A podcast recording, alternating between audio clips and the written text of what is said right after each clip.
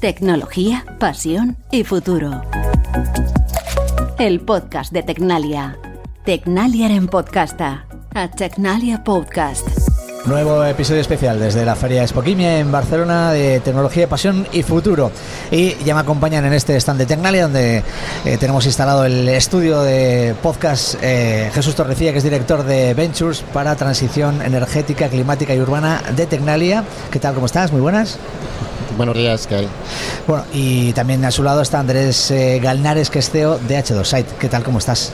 Muy bien, muy contento de estar aquí. Gracias. Um, una, una, feria en la que Tecnalia está muy presente, como decimos, eh, como hemos dicho ya en los episodios anteriores, y, y en el que eh, vamos a aprovechar este episodio para hablar ¿no? de lo que hace H2 Site, para hablar de hidrógeno, por supuesto, una vez más, pero también para hablar de, de, de del proceso ¿no? de, creación de empresas o de, o de, o de generación de tecnología para empresas ¿no? que surge desde, desde Tecnalia. Lo primero de todo, Andrés, quiero que nos cuentes eh, qué es H2 Site. Queremos conocer un poquito más a qué se dedica la empresa. Sí, claro. Um, bueno, H2 Site es una spin-out de dos centros tecnológicos. Tecnalia es uno de ellos y el otro es la Universidad Técnica de Eindhoven. Entonces empiezan a colaborar hace aproximadamente 15 años y a través de distintos proyectos europeos logran bueno, pues más de 70 millones de euros de financiación para desarrollar una tecnología que llaman AMR o reactor integrado de membranas. Entonces, progresivamente esa tecnología va madurando y capta el interés de una serie de inversores. El primero de ellos es Engie, que es una multinacional francesa en el mundo de la energía. Um, y eso hace que se constituya una empresa uh, a principios del 2020 que eh, tiene por vocación usar esa propiedad intelectual desarrollada en Tecnalia y desarrollada en la Universidad Técnica de Eindhoven um, para comercializarla y desarrollar soluciones ligadas a la optimización del transporte del hidrógeno. Vale, o sea, os dedicáis sobre todo a eso, ¿no? A optimizar sobre el todo transporte, optimizar el transporte del hidrógeno. ¿Y, y cómo, cómo, lo hacéis? ¿A qué os dedicáis? Bueno, pues uh, el transporte, desde mi punto de vista, es uno de los grandes olvidados en la cadena de valor del hidrógeno. A menudo se habla mucho de la electrólisis para, para la generación, se habla mucho de las pilas de combustible, pero cuando miras los números fríos y dices 500 millones de toneladas de hidrógeno por año que vamos a tener que generar para llegar a net cero, según la Agencia Internacional de la Energía, ¿cómo vas a mover todo eso? Claro. Porque idealmente tendrías que tener el hidrógeno generado allá donde lo vayas a consumir. Pero eso, eso ocurre las menos de las veces. Muchas veces tienes el hidrógeno descarbonado Uh, en lugares donde no tienes centros de consumo. Entonces lo tienes que mover. Y nosotros, a través de las membranas que desarrolló Tecnalia y a través de los reactores que desarrolló Eindhoven, um, pues somos capaces de aportar soluciones que consisten o bien en separar el hidrógeno de mezclas gaseosas que se encuentran en las redes de distribución y transporte de gas natural, o bien romper moléculas que son muy fáciles de mover, como el amoníaco, que es el líquido más transportado del mundo, o el metanol. Nosotros lo que hacemos es romper esas moléculas en condiciones bastante bajas de temperatura para disponer de hidrógeno puro en el lugar donde requiere ser consumido. O sea que es una manera de optimizar, como, como, como bien dices, eh, porque es uno de los grandes retos, ¿no? Y dices tú, el, el gran olvidado. Eh, hasta qué punto precisamente una nueva tecnología eh, deja a un lado ¿no? una de las partes de la ecuación tan importantes. Es algo que ocurre cuando se está innovando, ¿no? Eh, quizás eh, olvidarse de alguna de esas partes y no trabajar en ello. Vosotros os dedicáis específicamente a eso, claro. Sí, bueno, también ahí nosotros tenemos la suerte de, nacer un poco del de, de trabajo de Tecnalia, que Tecnalia tiene tiene por vocación o por misión concentrarse en los problemas del futuro. Uh, entonces eso a la vez claro. es un es un es pues bonito como, como misión, pero es un reto, porque muchas veces tienes ese espíritu forward thinking, ¿no? De estar preocupándote por los problemas que van a venir mañana. Entonces eh, yo creo que todo ese trabajo de, de desarrollo de I+D que vino haciendo Tecnalia con los otros partners durante muchos años, nosotros ahora surfeamos en, en esa tendencia para exponerle a la industria un problema que van a tener, porque es un problema muy real que van a tener, en, que se va a traducir en euros, cuando quieran mover todo ese hidrógeno que quieren generar. Antes decías que lo ideal sería precisamente eh, poder generar el hidrógeno en, en, al lado de los centros de consumo, pero eso es algo muy, comple muy complejo, ¿no? Sobre todo si estamos hablando de, de, empresas que no son muy grandes, ¿no? no bueno, músculo. no te creas. A ver, todo esto es una cuestión de, de, de merit order, ¿no? Entonces, yo siempre lo cuento con, con, tres etapas. El mejor hidrógeno es el, el, que se genera allá donde vaya a ser consumido. Claro. El segundo mejor hidrógeno es el que está conectado a un tubo de hidrógeno idealmente, Sí. que conecta el centro de consumo con el centro de producción. Y el tercer mejor hidrógeno es el que usa otras alternativas, como por ejemplo, pues eso, producir hidrógeno renovable en los países del Golfo para producir amoníaco, que después llevas hasta el puerto de Rotterdam Sí. y después rompes de nuevo para producir hidrógeno es. renovable. Ya ves que ahí hay muchas transformaciones. Quien dice transformaciones dice eficiencia, quien dice eficiencia dice pérdidas. Claro. Entonces, pero, pero otra vez, esto es una cuestión de números. Ahora mismo nosotros en Europa no disponemos de suelo suficiente para generar la electricidad renovable que necesitamos para producir ese hidrógeno descarbonado. Claro. Entonces lo tenemos que ir a buscar en otros sitios si queremos mantener nuestra industria. Claro, entiendo. Ha quedado, ha quedado muy claro. Em, me has contado ya un poquito el, el proceso ¿no? de, la, de la historia de la empresa, eh, de, de cómo surge ¿no? y de esa relación con Tecnalia. Quiero preguntarle a Jesús ahora em, eh, cómo. eh, vamos a hablar un poco de esto en un momentito, pero este desarrollo de la industria del hidrógeno eh, es una de las líneas de actuación más importantes de, de Tecnalia y reconocida, como estamos viendo ¿no? estos días aquí en Expoquimia, ¿no? celebrándose además eh, ese Día del Hidrógeno by Tecnalia. Eh, es uno de los desarrollos energéticos clave en los últimos años. Vosotros estáis trabajando en ello y, de forma decidida, ¿no? Y con muchos avances además. Sí, bueno, yo creo que lo primero que hay que decir aquí es que nuestro trabajo en hidrógeno, que desde luego sí es eh, absolutamente clave ahora mismo en Tecnalia y hemos dedicado mucha intensificación de recursos tanto en personas como en inversiones para ello, eh, responde originalmente a una visión estratégica muy clara eh, del centro que nunca ha dejado de apostar por el hidrógeno. El hidrógeno vivió una primera juventud allá hace pues, 15 años aproximadamente, dejó de oírse hablar del hidrógeno y nosotros hemos tenido esa visión, esa claridad, esa, pues al final esa apuesta estratégica de ver que esto tenía sentido, que era necesario y de hecho pues el resultado es que H2Site hoy está aquí. Es una empresa que lleva una maduración de 15 años realmente en, en la parte de I+D. ¿no? Relevante para nosotros sí, que tiene que ser un vector clave, por supuesto también. Eh, tiene que ser un vector clave para acelerar la transición energética, tiene que ser un vector clave en el componente del mix energético del futuro y por supuesto la descarbonización en sentido amplio, o sea, no, no solo de, de la energía o del transporte, de la propia sociedad, ¿no? Pero es un elemento más, ¿eh? Tampoco que esto Sí, no nos sí, lleve a claro. perder la cabeza y ahora joder, la economía del hidrógeno parece que todo es hidrógeno, el hidrógeno, bueno, pues se estima que en su despliegue puede ser un 15, un 20% como mucho, ¿no? De, del mix energético. Es un componente más, desde luego, eh, que va a estar ahí, sin ninguna duda, sí. Y luego además con ese espíritu del que hablaba antes Andrés, ¿no? de, de ir pensando en el futuro y de ir adelantándose a los problemas que puedan surgir ¿no? cuando se está desarrollando, ¿no? que, que es una de las cosas que, que al final tiene Eso que es. ¿no? lo que decía antes, oye, pues porque nos hemos encontrado que el principal problema va a ser el transporte, vamos a trabajar en eso, ¿no? Sí, de hecho, fíjate que ya antes estábamos comentando con, con nuestras compañeras aquí nuestro, nuestro propio lema de buscamos problemas, ¿no? Sí. Ese es el origen al final de Tecnalia. Eh, nosotros estamos muy orientados, como sabes, a, a la generación de impacto eh, y esa generación de impacto solo se hace así, o sea, realmente buscando el problema y tratando de dar solución. O sea, al final lo que haces en términos de capacidades tecnológicas propias, digamos, desconectado de esos problemas, desconectado del mercado, no suele ir a ningún sitio. ¿vale? Bueno, en el caso de, como decimos, de hecho, Site, Tecnalia desarrolla la, la tecnología que luego aplica a la empresa. ¿Cómo, cómo, es, ese, cómo es ese proceso? De, explícanos, desde que empezáis a desarrollar la tecnología, lo hacéis con la Universidad de, de Innoven, como decía también Andrés, pero hay un momento en el que toda esa tecnología tiene que, tiene que trasladarse a la industria, tiene que, tiene que desarrollarse, ¿no? ¿Cómo, cómo, ¿Cómo es ese proceso en el caso de H2Site con? Pues mira, te diría casi lo primero y más importante, eh, que H2Site como parte del proceso es el resultado de una colaboración, ¿vale?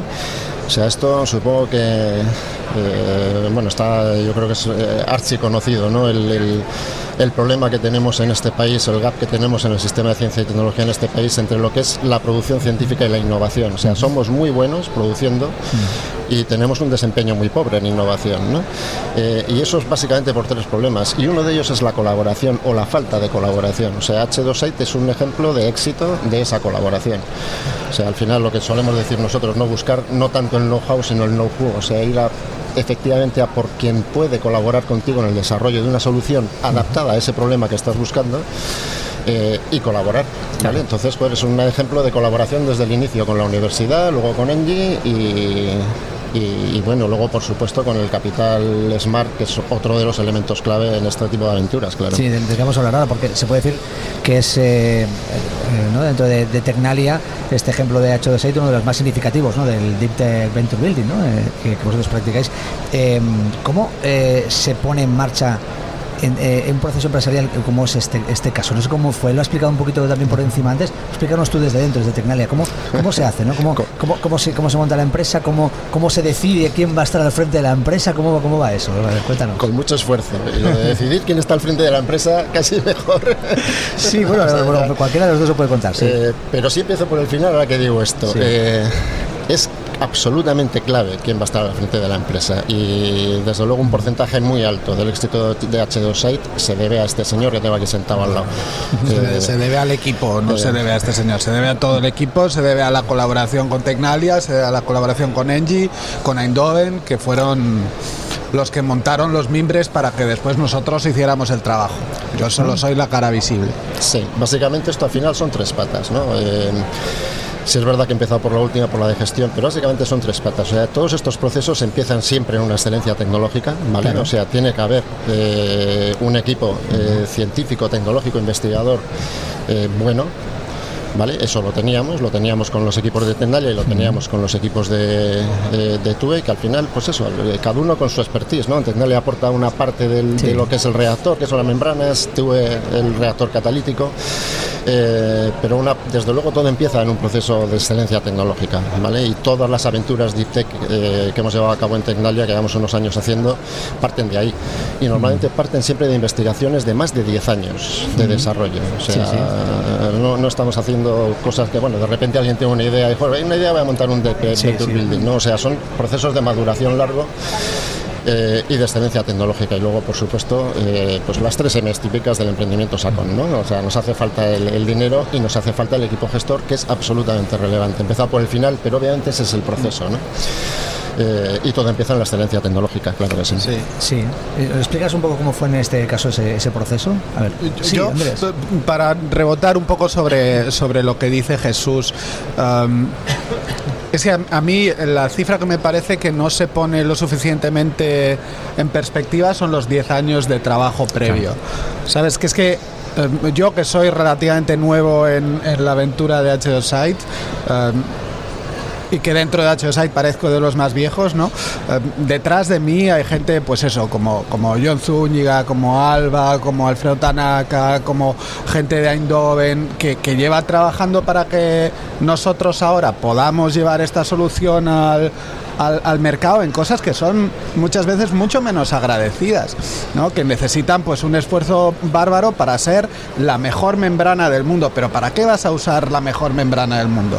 Y ahí a mí es lo que me gusta del proceso de Venture Building de Tecnalia, de ser atrevidos y decir, vale, esa excelencia tecnológica nosotros, como decía Jesús también, ¿no? La conectamos con el mercado. Porque vale, puedes tener excelencia tecnológica y no había un paper en, en, todo el mundo que tuviera mejores eh, características en términos de, permeabilidad, de selectividad, no había un paper de membrana mejor que los de Tecnalia. Pero ¿cómo llevas eso a mercado? Hmm. Y ahí, pues yo creo que en ese proceso de, Venture Building también fue un gran éxito para atreverse a otra vez conectarse con los actores que iban a permitir la industrialización ahí con la entrada de Engie eh, y después tener el coraje ¿no? de decir vale pues ahora vamos a montar una iniciativa de, de emprendimiento y además dicho sea de paso tener el coraje de hacerlo o la mala leche, tengo que decirlo, de hacerlo en el momento en el que lo hicieron. Porque a estos señores se les ocurrió lanzarlo a principios del 2020.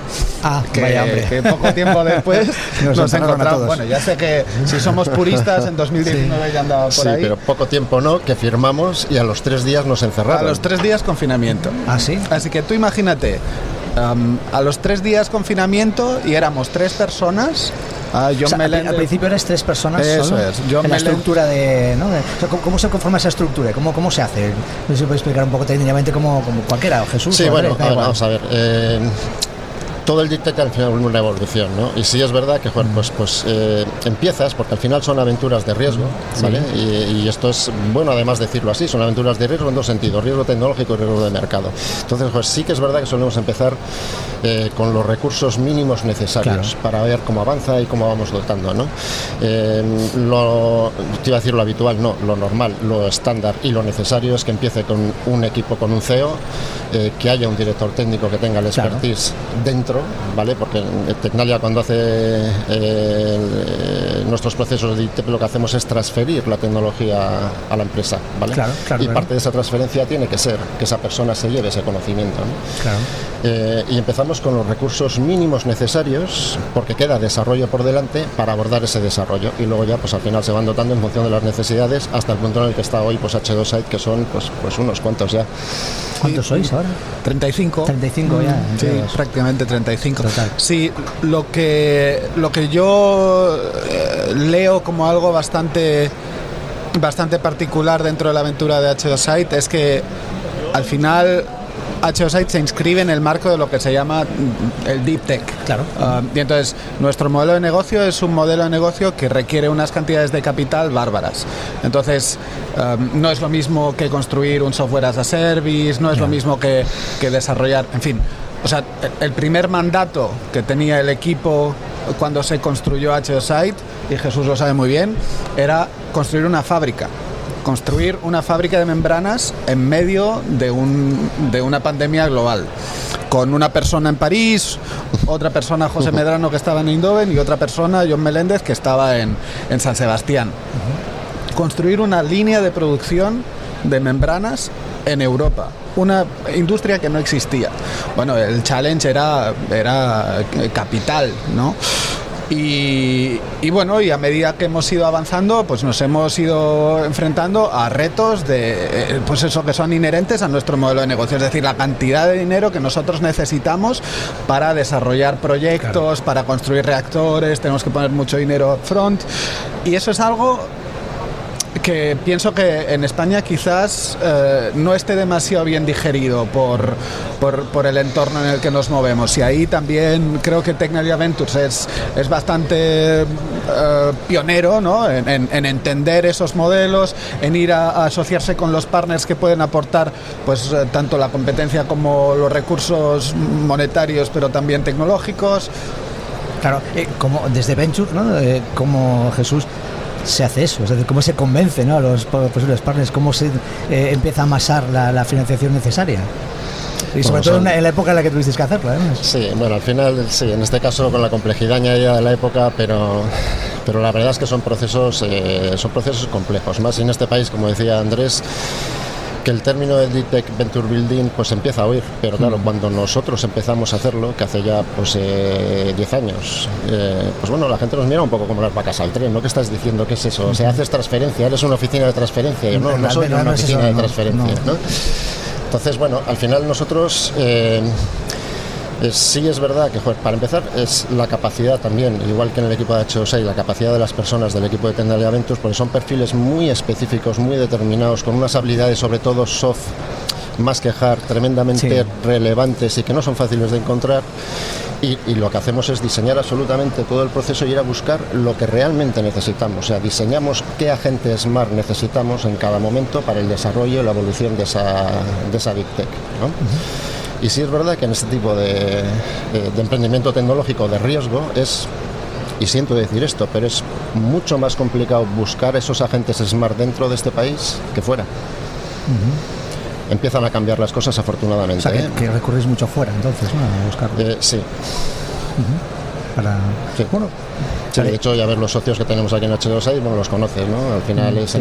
es una utility francesa, es el fondo sí. de Bill Gates y es los noruegos de Kinor, ¿no? Uh -huh. Eh, pero esto empieza a cambiar, insisto, en este país. Empieza a ver, pero insisto, el Deep Tech es un emprendimiento tecnológico de riesgo y de riesgo doble. Al final, mm. la gente y el Venture Capital lo está acostumbrados a decirte, bueno, enséñame tu business plan y cuáles son tus métricas. Sí, sí, que no hay métricas, que te puedo enseñar 10 business plan o 25. O sea, esto es otra cosa, es otro concepto, ¿no? Claro. Eh, sí, también los horizontes de tiempo, ¿verdad? Son, son diametralmente opuestos. Uh, pues eso, nosotros estamos hablando de proyectos que a menudo pues se tarda dos años en, en construirlos y eso para una empresa que tiene 12 meses y que está levantando su ronda A, pues no es, no es, no es típico. Entonces tienes que tener enfrente a inversores que tengan ese tipo de sensibilidades, ¿no? Sí, no, es justo, porque si no la tienen no, no van a... O sea, que tiene que dar un margen de confianza mucho mayor, ¿no? Que a otros, mm. Otros sí, negocios. Y, y, de ahí también, justamente para, para seguir abundando un poco en, en, ese periodo desde que Tecnalia Ventures constituye la empresa hasta que nosotros hacemos la serie A, yo quiero poner también de manifiesto todo el trabajo de acompañamiento que hubo por parte de, de, de Tecnalia Ventures, ¿no? O sea, porque gente como Gorka Hermoso, que ahora mismo está en H2 Site, que nos acompañó en el día a día, Jesús mm. también, evidentemente, pero en fin, con Germán también, con, con partes quizás un poco menos ligadas a la tecnología, pero cuando nosotros empezamos,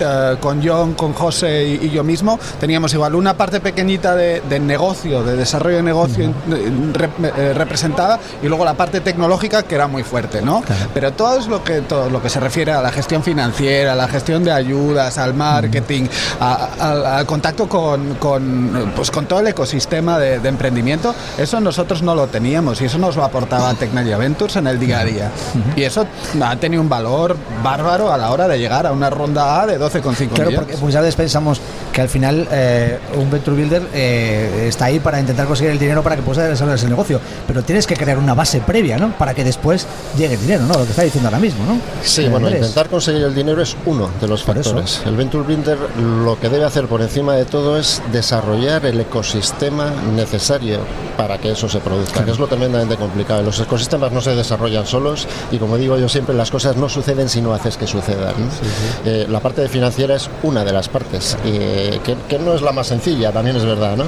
pero es una de ellas. Eh, nosotros siempre decimos...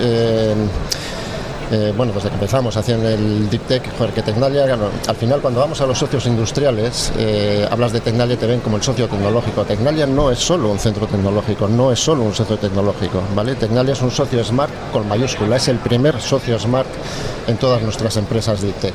Eh, en el sentido que comenta Andrés, al final no solo damos el, el, el, pues la complementariedad tecnológica, aportamos hiperconectividad, aportamos gestión Smart desde los consejos, solucionamos problemas. Y dais la cara. la línea. Eh, sí, realmente somos el primer socio Smart y desde luego no somos solo un, socio, no, no, perdón, no solo un centro tecnológico, somos mucho más que eso. ¿no? Sí, sí.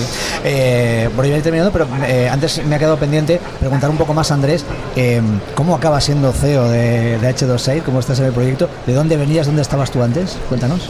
Um, bueno, yo había trabajado ya en, en, unas cuantas startups en una primera vida y después de una, la, segunda concretamente que me fue bastante mal, uh, decidí buscar un poquito más de estabilidad y me metí en un corporate grande que, que se llama Engie y uh, bueno, yo, eh, terminé mis estudios en, Alemania y estuve allí un tiempo y después me fui a Francia donde está Engie y ahí pasé pues un poco más de 10 años en, roles bastante distintos, dirección de proyectos, trabajé mucho con el Venture Capital también, hice un poco de money, hice bastante desarrollo de negocio y uh, un día pues...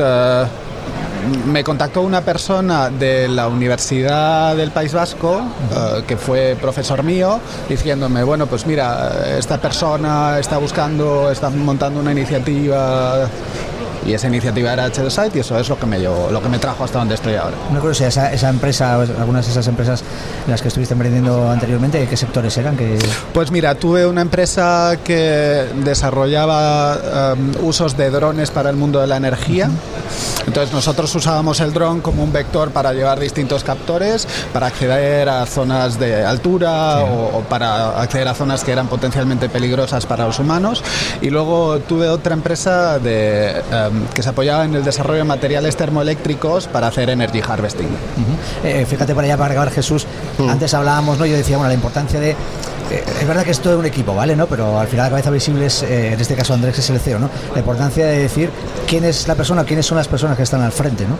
O sea, vemos un poco cuál es el perfil, ¿no? De, de aquí de, de, Andrés y es eso, ¿no? Es otra de las de las claves también, ¿no? Que, que hace un venture builder, es decir, absolutamente eh, eh, conocer bien evidentemente todo, todo, lo que se va a desarrollar, pero sobre todo tener también la sensibilidad para poder eh, seleccionar a las personas adecuadas, las personas claves. ¿no? Absolutamente, sí. Tú piensas que al final nosotros en cada una de esas M's que hemos comentado antes, las típicas, pues hemos desarrollado herramientas eh, precisamente para cubrir las necesidades asociadas. ¿no? Y las hemos tenido que ir desarrollando con el tiempo. Para esa M del Management eh, creamos el Club de Emprendedores. ¿vale? Eh, Club de Emprendedores que está bien dotado en cuanto al número de personas dentro, pero pues sí es verdad que al final mayoritariamente son gente más junior, tenemos una base de senior, pero incluso teniendo CEOs o incluso emprendedores recurrentes, no todos los perfiles valen para todas las empresas. O sea, hay, insisto, otras capacidades más soft eh, que son más difíciles de ver, eh, que son la clave del éxito al final. ¿vale? Y sí, la verdad es que es eh, súper apasionante o sea, el resultado de todo eso. ¿no? Pues nos alegramos porque H2 Site es un caso de éxito del que podemos hablar y es algo lo que pues, se pueden fijar también otras muchas empresas en, este sector y otros muchos sectores. Así que de verdad que enhorabuena por, por, ello y por este proyecto y sobre todo a seguir trabajando y que y que la empresa siga creciendo y sobre todo generando pues eh, soluciones a los problemas que se encuentran las empresas. Es lo importante. ¿vale? Gracias Andrés. Muchísimas gracias. Y muchísimas gracias también Jesús. Muchas gracias, un placer.